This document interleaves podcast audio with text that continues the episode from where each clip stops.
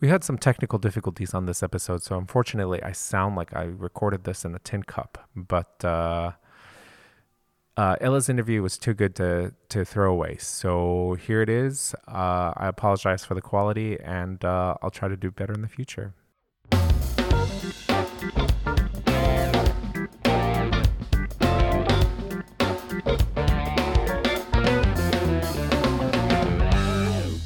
Hello and welcome to What Else Do You Do? I'm your host, Masao. I'm a producer at Studio Cut to Bits, and today we have Ella Logren.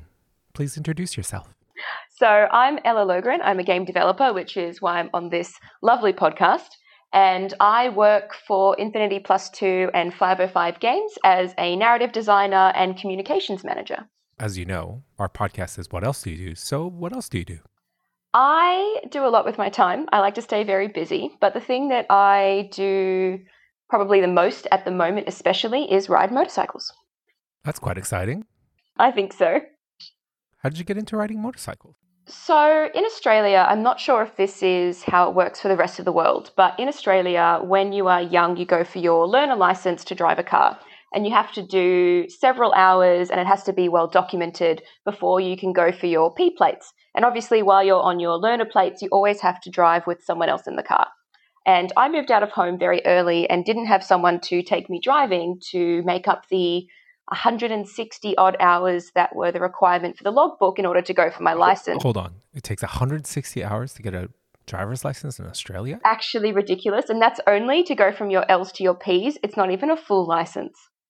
Wow, that's that's a lot. I didn't have that kind of time. But you know what you can do without doing 160 hours in a car with someone else? You can just do a two day motorcycle course and in two days have your L's and be out on the road. So it really was out of convenience. I guess that makes sense. I mean, you can't really ride a motorcycle with somebody else, or I, I guess you can, but it doesn't really make it any safer. No, not at all. And instead of doing months and months and months, if not years of driving, I could just be out on the road doing my own thing from a very young age. And purely because of that and the need for transport, I was like, cool, I'm going to go get my motorcycle license. And then I absolutely fell in love with it.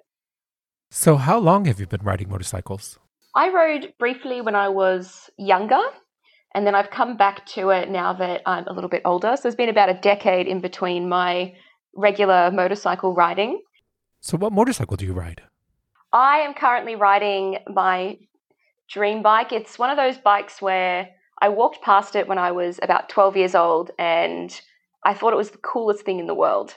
And I was just going to be the coolest person in the world if I ever got to ride that motorcycle in my hypothetical future. I can confirm I am not the coolest person in the world and riding it isn't necessarily cool. But it's a beautiful bike nonetheless. And it's a little bit of a cliche bike but I have a Kawasaki Ninja. It's a 300 and I just love it. I just think it's so cool. And I remember the moment that it got delivered to the house because I was riding a cruiser. I was riding the Suzuki Intruder 250 prior and I had a lot of mechanical issues with it. And it took away a lot of the joy of riding. And the moment that the Kawasaki Ninja got delivered, I just started crying because it was something that I had wanted since I was so young and I had finally made happen in my adult life. And it just made me so overwhelmingly happy. And every time I look at my bike, it makes me smile. I just, I love it so much. Well, that's that's quite lovely. and it's it is a it is a good looking bike. Thank you. I know it's a bit of a basic bike, but I love it. And I've got the special edition which has the stripes, so it's not completely lime green, though I do love the lime green. It has lime green and black stripes. Nice. Mm. So let's bring this back to game development. What do you get out of riding motorcycles that you don't get out of making video games? So, what I really enjoy about riding the motorcycle is that it's a purely solo experience for me. I don't ride with a lot of other people, and riding a motorcycle, for those that haven't, it's very different to driving a car. In a car, you're very closed in, it's a more passive road experience is probably the way I would describe it. But when you're on the motorcycle, you are completely alone, unless you've got a pillion, but I don't have pillions very often. You are by yourself, and it's this really beautiful experience where you're very actively riding, and you have to be completely focused and aware and within yourself. And I'm someone who likes to daydream a lot, and having that moment where I'm completely myself on a motorcycle, having that solo time, I find overwhelmingly good for my mental health. And I find it a really beautiful way to start my day and end my day, especially when I'm working in office.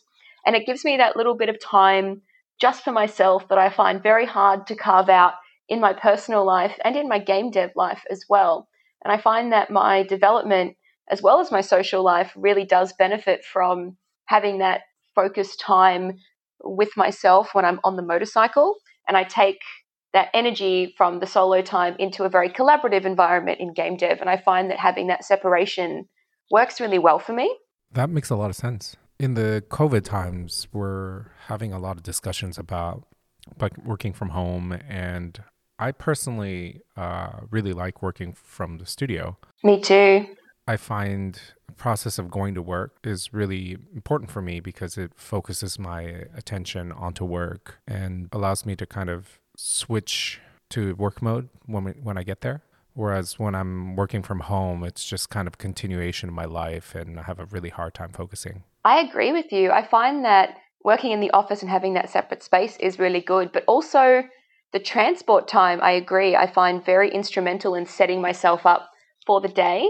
It's a way for me to really get into the swing of work and to enter a different space or a working space, even if it's just mental. Maybe I should just start riding around the neighborhood before I start working from home. Maybe that will help. it could work.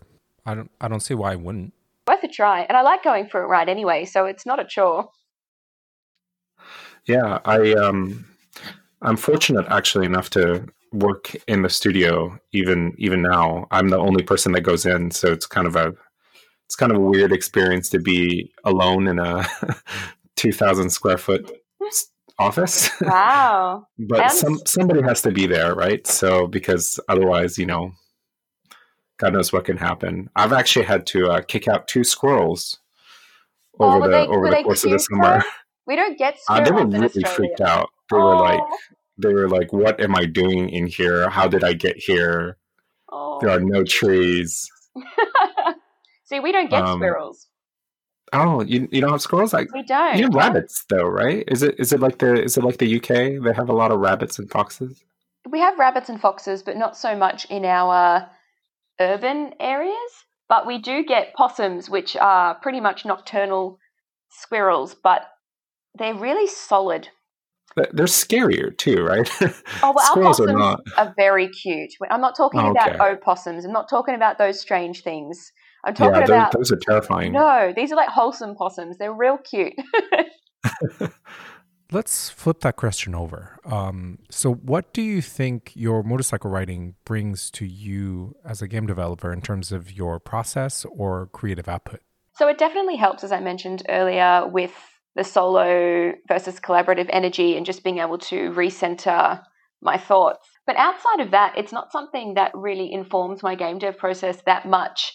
Outside of me getting very upset when I play video games and the motorcycle physics aren't right, I get quite cranky. I'm like, that's not how you a motorcycle. You mean works. motorcycles aren't just like things that you're you're uh, glued to the, the ground with and they're not just small cars?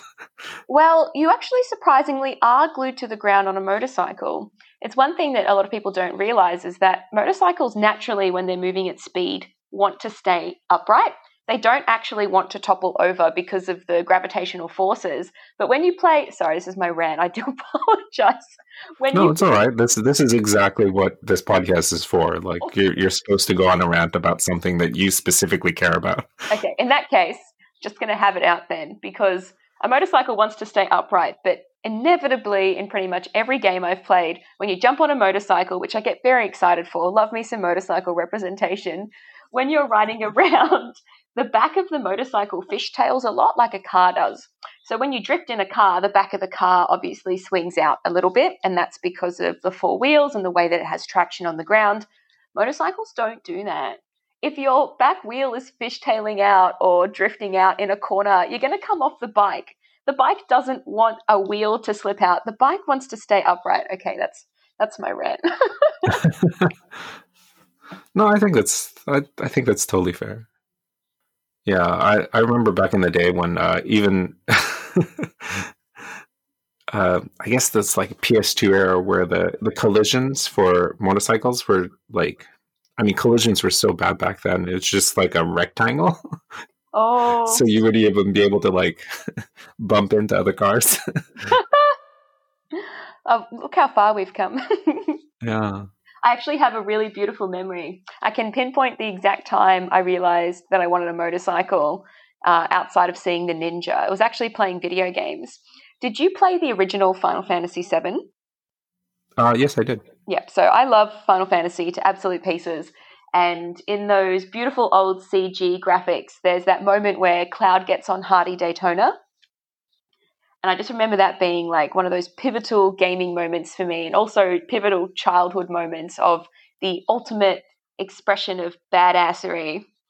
And so I remember just being very, very struck by that when I was young, and then discovering motorcycles and seeing them on the street and wondering if I could be one of those people. So, really, gaming is a little bit responsible for this love that I've cultivated. No, it makes a lot of sense. Cloud Cloud was super cool. Although Absolutely. now when you go back to look at like the bulbous form that he had on the PS1, like it's it's kind of hard to imagine. I was like, how how did that look so cool? And You it know? did. It looked amazing back then because we didn't have the scope No. of reference for graphics now. And I've tried to go back and play the original Seven a few times, and it's, it's very difficult. yeah, it's. Uh, I, I think uh, PS1 in particular is kind of a weird period in terms of games because, like, it has elements. Um, actually, I, I saw this um funny tweet today. Like, what is what in your opinion? What's the what's the most recent retro console? Mm. And I was thinking about this, and I think the last last retro console is the SNES because the PS1 is when a lot of games that we currently play, like the the first iteration of that type of genre, existed in that generation. So, like if you look at like I don't know, GoldenEye or Metal Gear Solid, like these kind of like open world, or not not quite open world, but like 3D Yeah. you know action adventure versus like 3d shooter like things have gotten bigger and more sophisticated but like that was kind of the beginning point right Absolutely. But then if you ask other people, I'm sure that you would ask the younger generation, and they probably would say that the PlayStation 1 and the N64 are mm. the most recent retro consoles.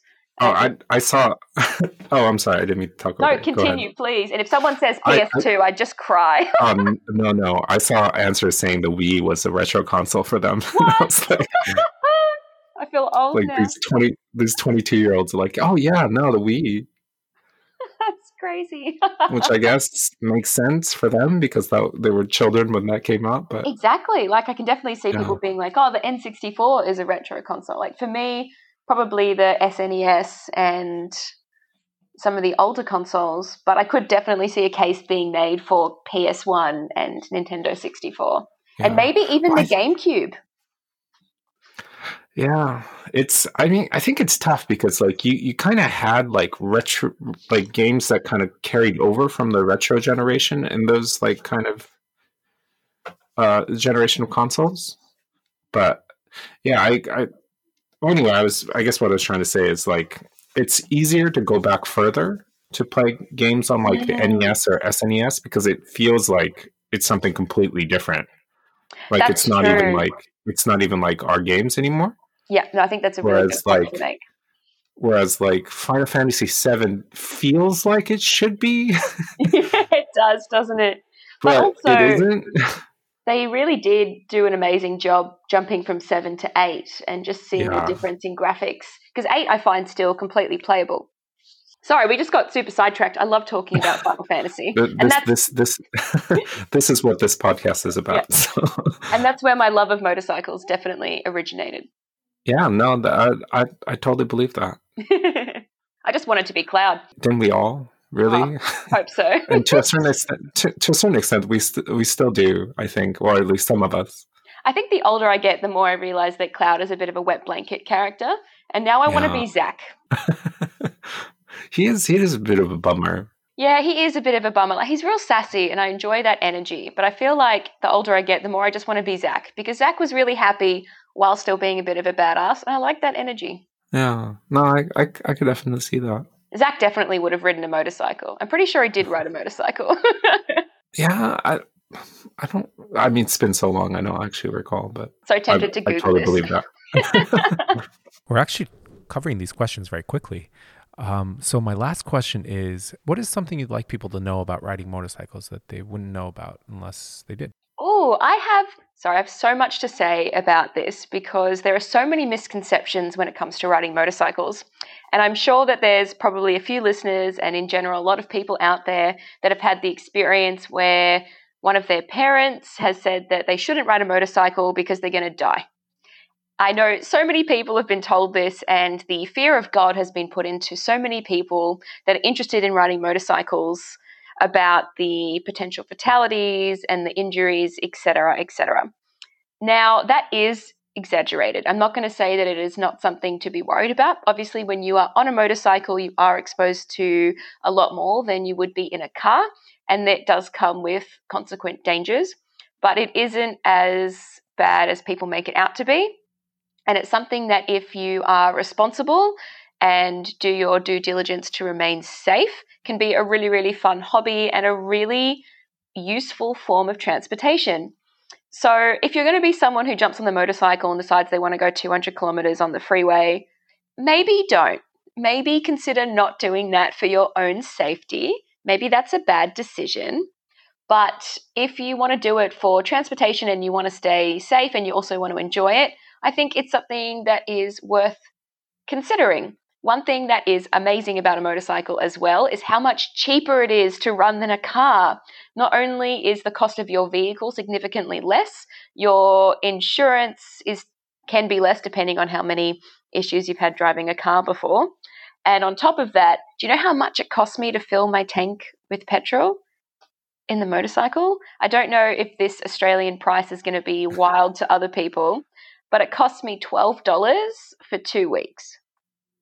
So how how many how many liters in a in a tank? Oh, it doesn't take a lot, maybe like 10, but Ten liters. it's going to get you around for 2 weeks.